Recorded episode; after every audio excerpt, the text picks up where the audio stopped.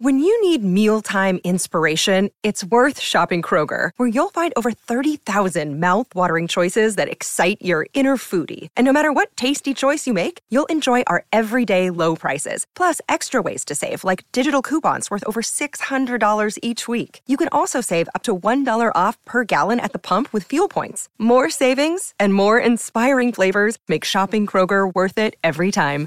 Kroger, fresh for everyone. Fuel restrictions apply.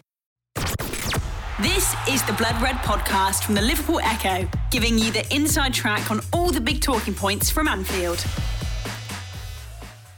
Good afternoon, and welcome to the latest edition of the Blood Red podcast.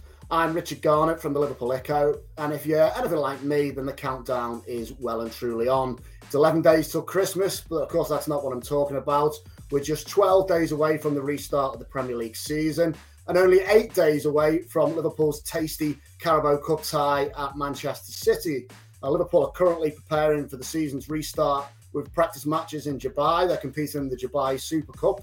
But in case you hadn't noticed, there is a World Cup going on at the moment, which has involved several players from Liverpool squad. So I'm delighted to say that we're now joined by uh, Talksport commentator Nigel Adderley, who's on the ground in, in Qatar. Uh, good afternoon, Nigel. How are you doing? I'm fine, Richard. How are you? I'm not too bad, mate. Suffering a bit with uh, a cold here. It's very icy here back in England. Uh, it's not icy here, I have to say.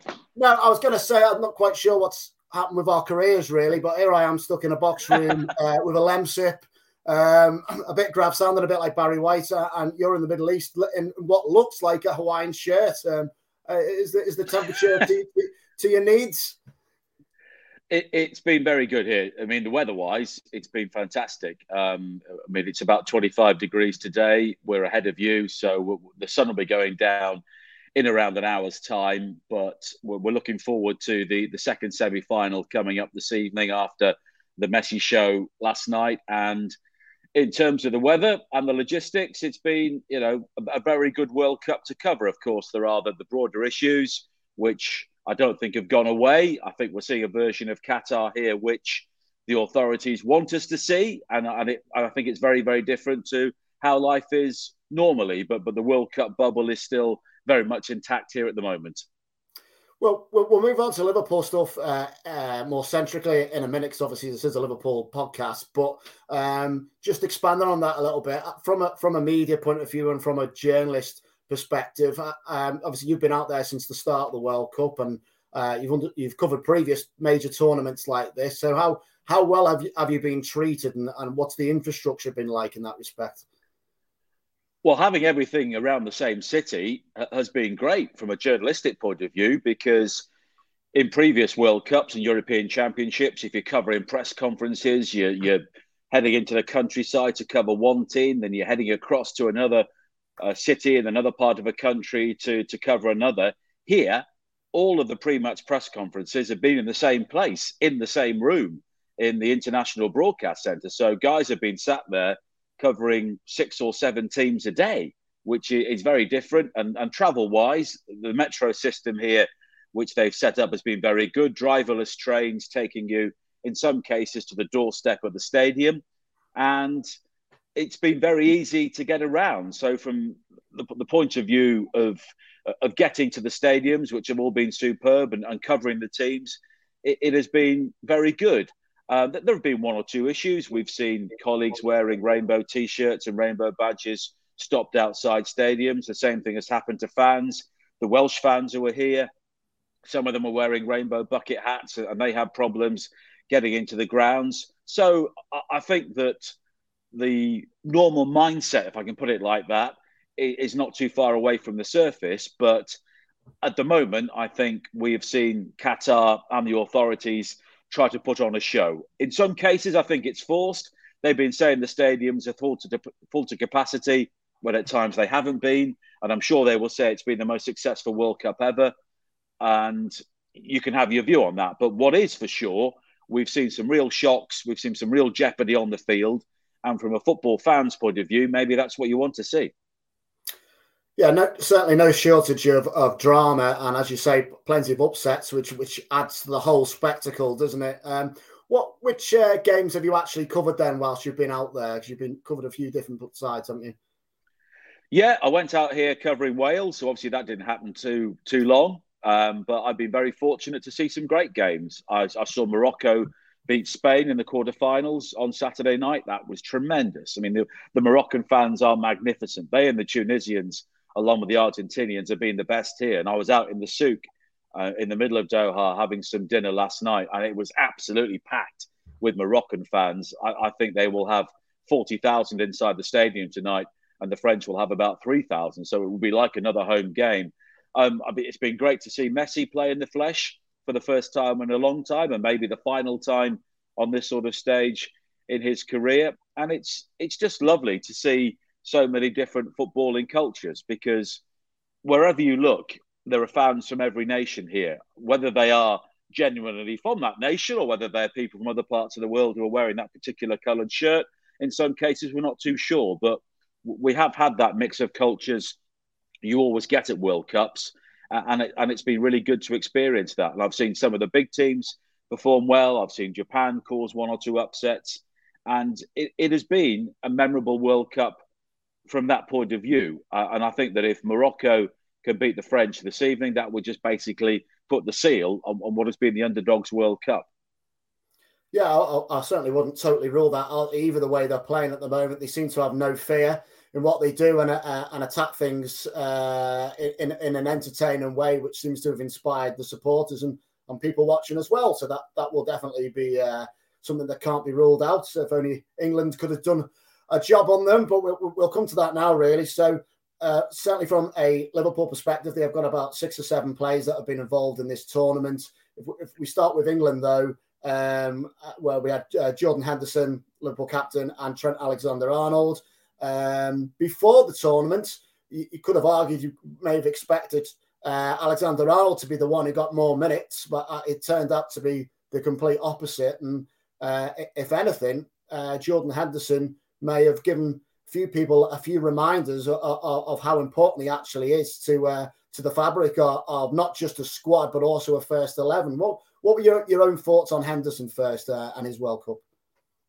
I thought he was one of the England players who probably will come out of this with his international career enhanced once again, coming towards the end of it because when he came into the team, there were one or two grumbles in the media and also on social media as well people outside of, of the Liverpool fan base saying, why is Jordan Henderson the answer yet again? And the reason is, it's because in that sort of team and the way that Southgate wants to play, he gives you that platform to allow maybe the more expansive talents to flourish. And I thought Henderson, when he was on the field, was probably one of England's better players. He was certainly a great foil, foil for uh, Bellingham to play so well because he just gave him that security. And of course, he popped up with a goal against Senegal and in the French game. He, he really bottled things up for England. When England were on top in that game, it was because players like Jordan Henderson were winning the ball back and not allowing the French to really build attacks themselves. So he, probably came into this World Cup thinking he may be a bit of a Conor Coady type figure, possibly not a cheerleader, but somebody who was going to be around the squad. But but I think he's leaving this World Cup showing once again what a good player he can be at the highest level. Do you think that could have a, a, a knock on effect on uh, how he might perform in the second part of the season for Liverpool as well? Because he hasn't been an automatic starter for Jurgen Klopp this season. Uh, there's been a bit of an imbalance in that midfield. There's no secret that Liverpool probably need fresh blood in there or younger legs. They've been getting outrun in certain uh, in certain games against uh, supposedly lesser sides, and in some sense, Henderson's been the fall guy there. But then you go and see his performances alongside Rice and Bellingham, and, and all of a sudden you think, hang on, maybe he's not the problem. Yeah, because irrespective of how you play, you need to keep the ball. And from a Liverpool point of view, if, if Thiago isn't available all the time, then Henderson, I think, is the sort of player who can do that. And the reason that England were able to perform so well was because Henderson was getting on the ball and he was also orchestrating attacks. I think in, in the French game, the problem was Declan Rice wasn't exploiting the good work that Henderson was doing because you had Henderson and Bellingham almost pushing wide to try and create spaces and forcing Rabiot and Tchouameni wide. And there was a huge gap in the middle for Declan Rice to, to force forward and really try and link up with the England attack. but Rice was quite conservative, and Rice sort of stayed where he was. So there was a big a big space there, which England weren't able to capitalise on, and that wasn't because of what Jordan Henderson was doing. I thought Jordan Jordan Henderson wasn't a defensive presence necessarily, but he kept the ball so well, and he still got the energy, he still got the legs at the very highest level, as he showed here. And I don't think the French enjoyed playing against him at all. And I think he will come back to Liverpool now and he can say, well, look, you look at how I played in that system in the World Cup, and, and I can still do a job. And, and if we need somebody who can just hold on to the ball and maybe even offer something a bit more going forward, he can be the player that maybe he was two or three years ago. The Blood Red Podcast from the Liverpool Echo.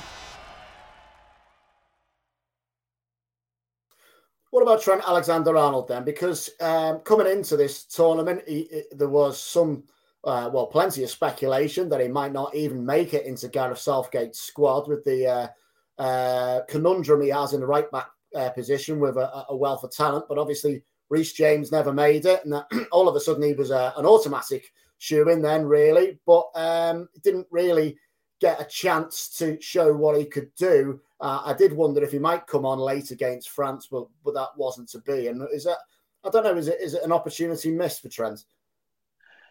Well, he's been in two World Cup squads now, and the World Cups have really passed him by. Of course, four years ago, he was a real youngster in the team. He, he was barely established in, in, the Liverpool team, and I think he almost went there for the experience. And I think he benefited from that, looking at his performances uh, between 2018 and and certainly 2021. Um, here, I think he could have had more of a role to play, but but the way that Gareth Southgate was playing. I think he trusted Trippier more, possibly in a defensive sense when they had the back four. And then, of course, up against Kylian Mbappe, he went for Kyle Walker. And the way that Kyle Walker played, I don't think you could really argue with that decision because Mbappe was was kept very quiet in that game. The problem was there was so much room for Griezmann and and the other players around the midfield. They were the ones that caused the, the, the damage.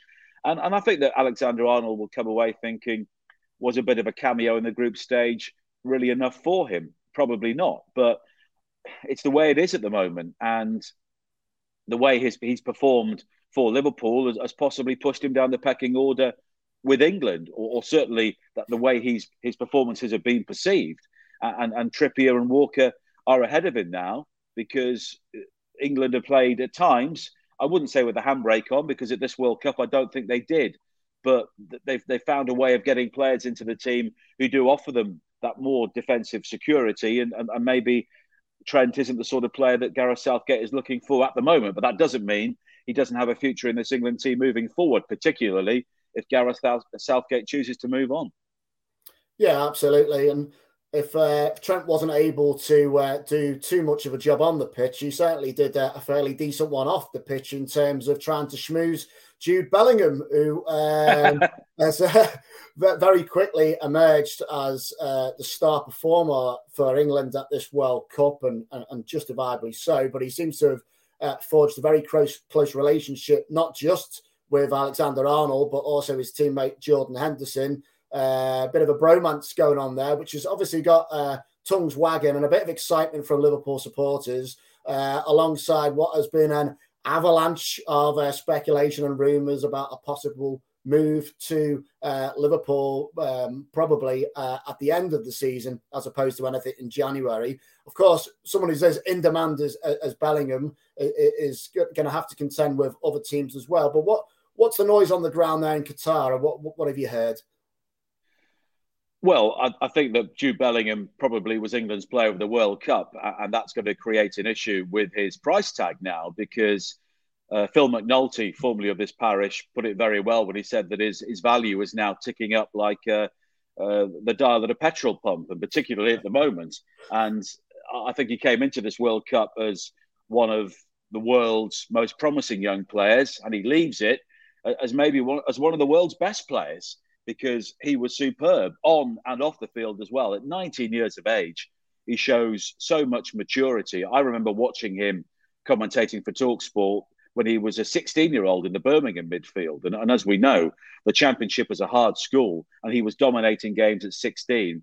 And he's clearly grown from that during his time at Borussia Dortmund and with England. And he, well, he is a sort of midfielder that would enhance any team now. And I think that certainly he could provide that drive and energy that the Liverpool are looking for. And if the Liverpool players in the England squad have been trying to uh, ingratiate him subtly at the moment, then, then, then I think the transfer would be all the better for that. But I think if Liverpool are at the, the head of the queue, then that's a very good place to be in at the moment because he will be certainly in demand. I'm not sure they're doing it subtly, but uh... no.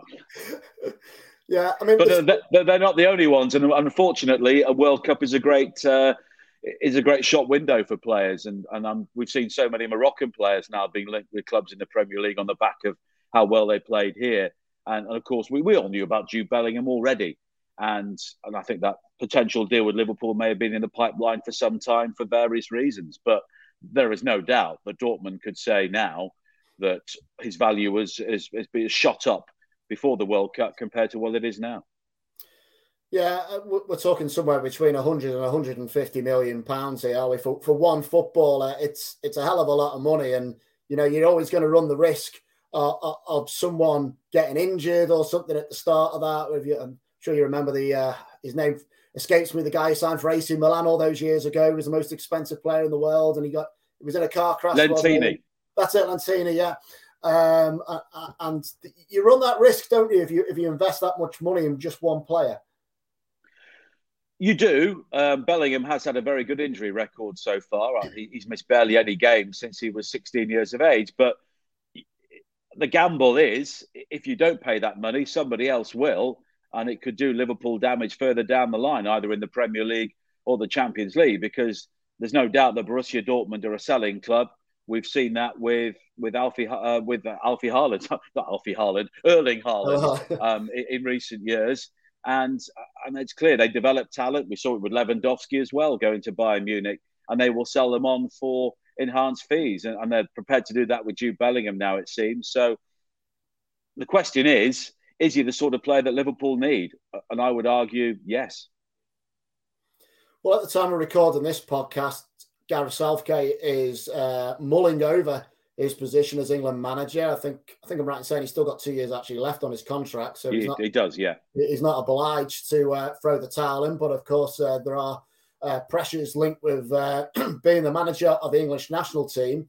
Um, Jamie Carragher um, caused some debate on Twitter by uh, suggesting that the England manager should always be English. Uh, obviously, he's pointing to if there was a change of manager, there's a few few names that have been linked uh, with the job: Mauricio Pochettino, Thomas Tuchel, just to just to name a couple. Um, that, that's caused a bit of a wide debate, which we, we won't go into in too much detail here. But what what are your own views on that? Do you think the English manager should? Oh, sorry, the England manager should be English, or or should they be looking at other options?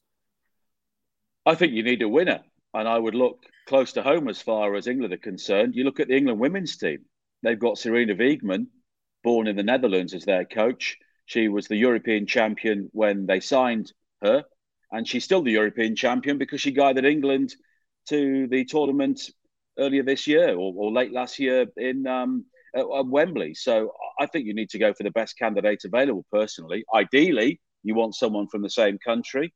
You look at um, a lot of the teams here at the World Cup; they've done it with coaches who are born in that country, or certainly are are, are nationals from that country. Uh, it was a, a French-born coach in charge of Morocco, but he's got dual nationality and played for the country as well. So you would take an English coach, but you could also say who was around, who was available. And at the moment, Pochettino is available. Now, it would be a pretty big leap for the English FA to appoint an Argentinian as the manager, bearing in mind that the footballing history between the two countries. But Pochettino has shown himself to be a good coach. But you need to look at the balance. Who would be a good international manager? Because I think the qualities between international management and club management are very different. I think Southgate has proved it beyond any question to be a very good international manager, having not had a fantastic career as a club manager. And I think personally, he should stay. Having got to know him a bit when I covered England a few years ago around the last World Cup, I think he's tremendous. And I think he's ideally suited for that job. So, yeah, if you could name a good English manager who would take the job and is available, then fine. But I personally, I don't see any problem in looking further afield. is the key with Southgate continuity then? Because he's he's he's probably looked he's looked settled in the job, and obviously he has had heat from the press, but not like anything we saw with Robson or Taylor or or Capello. You know, it, it, um, it does feel like a different ball game. It's, does that just make him a perfect fit for the role? I think it does, and but I think at the same time, he, he does have you know the strain of the job and the pressure of the job, and I think that the, the longer it's gone on, the more that becomes an issue. Because I think you look back on the Euros, I think that was a missed opportunity. They got to a final there, they were leading that final into the second half, and they didn't win it. Once again, England lost on penalties, and maybe that was the one that got away. Not so much the World Cup in 2018, because I think England got a lot further than maybe that squad was capable of doing, but it was Southgate who got them there.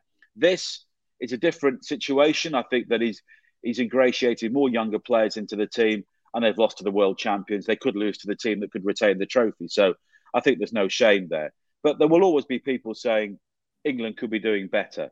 And I think Southgate's entitled to turn around and say, okay, find someone. And I don't think they could necessarily find someone who's available, unless you're going to go down the Pochettino or a Tuchel route. And if you're going to appoint an Argentinian or a German to the role, then all the best if England lose a couple of games. the Blood Red Podcast from the Liverpool Echo. I think you've probably hit the nail on the head there, to be honest, Nigel. Um, well, let's look ahead to tonight then. I'm not at all jealous, but you're at tonight's uh, World Cup semi final, France v Morocco. And I believe you, I think you were at uh, France's training session uh, yesterday evening, weren't you? No Dayot uh, Upamecano in the training. I understand that he's had a sickness bug. Uh, that could potentially create an opportunity for Liverpool's Ibrahima Konate, who's had limited involvement in the World Cup, but uh, who I can tell you from close quarters uh, uh, has been uh, in exceptional form for Liverpool since he returned to the first team fold. How, how realistic do you think his chances are of being involved tonight? I think very good at the moment because Upamecano was missed two days training with this sickness bug. Adrien Rabiot was also missing yesterday as well. So Konate would be the natural replacement at the moment. Of course, he played in that game against Tunisia when effectively a B team was picked by Didier Deschamps. And no one in that team really did themselves too many favours when they were beaten by a goal to nil and, and well beaten by the Tunisians in the end. But a lot of people, even before this sickness bug, have been questioning Upamecano's place in the team because – he has been a bit rash at times. He almost gave away a penalty in the game against England the other day. And people are wondering why Upamecano hasn't been given more of an opportunity. This could be his chance tonight. And if it is, Liverpool fans, I'm sure, would say this could be a great opportunity for him and he would deserve it. They do have other options. They could bring uh, Benjamin Pavard back into, into the team and move Jules Koundé into the heart of the defence. But Pavard has been bombed out after the first game and has not been seen since. And Didier Deschamps has at times suggested it, it may be a, mental issue, which has led to his lack of involvement. So, so Konate could get his opportunity again in a World Cup semi-final. Yeah, it's funny how these stories can go, can't it? He's had very little involvement in the uh, competition, really, like like Trent Alexander-Arnold, but but could find himself right in the mix of things at the business end. It'd be quite a story. So well, let's just have a little look ahead. So uh, some of the other players that have uh, starred at the World Cup that uh, have been linked with Liverpool in the last week. So I'm talking about um, Enzo Fernandez of Argentina, uh, Sofyan uh, Am- Amrabat, easy for me to say.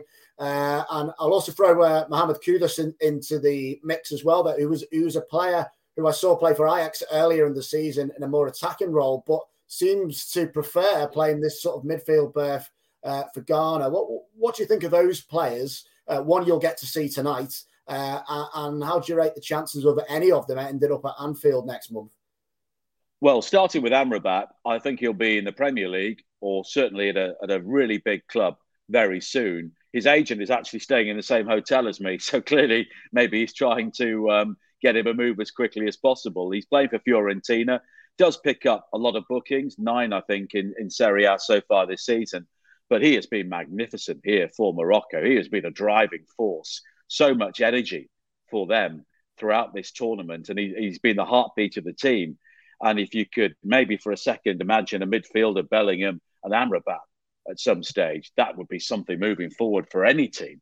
And, and I think that he is going to be heading to a very big club. And I think that he is a classic World Cup shop window player, but he could justify it and on, on his performances so far.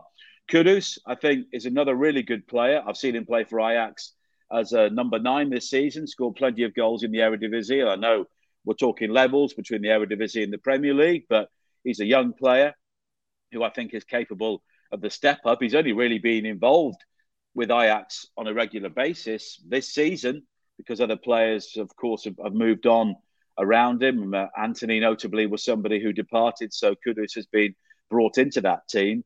But he is somebody who, again, just has that hunger and has the hunger to learn. He's shown that with Ajax, and he's also been a main player for Ghana. And you know, they were pretty unlucky in the end not to to maybe get out of the group stage, but that wasn't for lack of trying. And Enzo Fernandez, I've seen play for Argentina. I was in the stadium doing the commentary when he scored that great goal against Mexico in the game which turned things around for Argentina in the group stage. And I think inevitably he's been in the shadow of Messi because everyone in the Argentinian team has been in the shadow of Messi so far. But at the same time, I think he's clearly somebody that Messi trusts to, to get on the ball around him and try and make things happen. And and he's an, another midfielder with an eye for goal. And I think that they're worth their weight in gold at the moment. Yeah, Benfica obviously know what they're doing when it comes to uh, acquisition, don't they? Because they seem to make a living off um, identifying South American talent, bringing them in, nurturing them in a very short space of time, and then turning a profit on them. Because you, you think uh, if you're a Benfica supporter, would you be of the mindset being quite annoyed that these top European clubs come in and poach your players all the time? But it's almost like an accepted rite of passage. Bit like Ajax in many ways. It's the way things are. If you're if you're a massive club in a relatively small league in terms of finances, it is always going to happen. And of course, Darwin Nunez moved on to Liverpool. Gonzalo Ramos came into the team, and now he's a World Cup star. Of course, they've gone home already, but he scored that hat trick, kept Cristiano Ronaldo out of the team for the last couple of games in the tournament. And who knows, Gonzalo Ramos could be the next cab off the rank Benfica, moving on for big money. But it's it's the way it is for for, for clubs like that, and and they just do a a really good job in their scouting network. It is really really good in South America. They've had a number of South American coaches there in recent years as well. And, and, and I think the links they've built up really produce fruit and, and some very expensive fruit at times. Interesting that you said that uh, Amrabat's uh, agent is staying in your hotel there. I don't know how thin the walls are uh, in the hotel rooms there, but uh, I, I, don't know if you've heard Jurgen's laugh coming through his uh, his mobile phone or anything, any any any whisperings of anything going on there.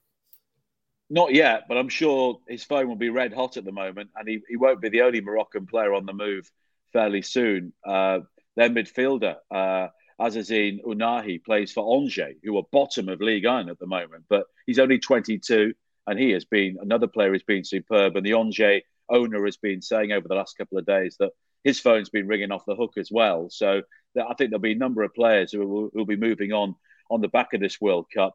And you know, Liverpool's recruitment on, in the whole has been very good in the last few years, and it's whether they look at a World Cup performance and think is that something that they can really base a big money transfer on, and do you gamble in January on the back on the back of something that's happened here in Qatar? It's it's a difficult balancing act. Well, hopefully Morocco will beat France tonight, and uh, the overexcited agent will give out a bit more information than he was supposed to. But we'll uh, I'll leave that in your capable hands, Nigel. We'll, just just to finish off, then, just looking at uh, the bigger picture of Liverpool. Obviously, they've had a pretty underwhelming start to the season uh, uh, against the bar that they've set themselves in recent seasons. Um, a chance to reset, an unusual chance to reset in the in in the middle of a campaign. Um, but a lot of work to do if they're going to finish in the top four uh, and do it comfortably as well, even though they're still obviously fighting on four fronts. So um, what, what's your sort of outlook as to how Liverpool might do in this second half of the season? As you say, it's going to be hard work to make the top four. It's going to be similar to that run we saw a couple of years ago when it seemed they were out of the race, and then I think they won was it five games in a row at the end, maybe even a, longer run than that to, to finish third in the end. And, and then Jurgen Klopp was saying, look, it's the thrill of the chase. And of course, they got players back fit like Thiago at the right time, and, and that just gave them those added ingredients to get themselves over the line. And, and a goalkeeper scored a header as well, of course. Yeah, it, it helps when Alisson comes forward and scores in, in added time at the Hawthorns. Um, and Alisson's another player who'll be coming back from the World Cup, having had very little to do. But of course, he, he's left early. I mean, he barely had a shot to save uh, for Brazil and then was beaten by that late deflection in the match against Croatia. So, yeah, certain things went their way, and Liverpool will need a lot of things to go their way to make the top four. And do they go into the market with that in mind on the basis of what's happened here in the World Cup? Or do they think longer term? It's, it's a difficult one, isn't it? Because clubs like Liverpool, they've got to be in the Champions League season in, season out. And that's clearly going to be the minimum requirement in the remaining six months or so in the season. And do you think, with that in mind, that there is big pressure in terms of getting this whole sale of the club right, whether it is actually an outright sale to a you know a rich Arab state or someone of similar status, or just keeping the reins with FSG and bringing in some sort of major player as an investor?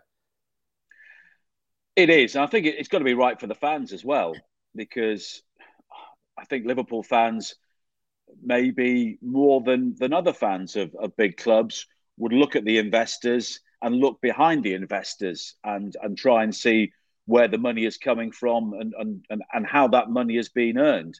Now, do you eventually say, look, if it's going to win us trophies, it doesn't matter? I, I don't think Liverpool fans uh, are, are wired up like that. And being out here in the Middle East, you you hear and see lots of big hitters from various Middle East states talking about the potential of the Premier League, and it wouldn't surprise me if Qatar bought the Premier League club fairly soon because they've had the infrastructure built here for the World Cup, which, in terms of infrastructure, has been a success. And would they dip their toe into to club football either in the Premier League or elsewhere? Of course, they they have uh, you know investments with Paris Saint Germain. Would they look to the Premier League? And and there are other areas as well, which are clearly are cash rich, and that would be attractive to to many many club owners. So it, again, we use that phrase balancing act, but I think for Liverpool, it, it has to be right on and off the field. And I think that very few Liverpool fans, the actual core Liverpool fans, would say, "Look, we don't care. We'll quite happily wear anyone's national dress if it, if it means we're going to buy somebody brilliant in January and we're going to win the title." I think Liverpool fans uh, I've got made a sterner stuff. We shall see what happens. Uh, Nigel Adderley, thank you very much for taking the time to join us from Qatar today. Most appreciated. Enjoy the game this evening. Cheers. Thanks a lot, Richard. No worries. That's all from uh, Blood Red Podcast for now. Uh, keep checking the YouTube channel for the latest news on Liverpool and also the Liverpool Echo website. Have a good day. You've been listening to the Blood Red Podcast from the Liverpool Echo.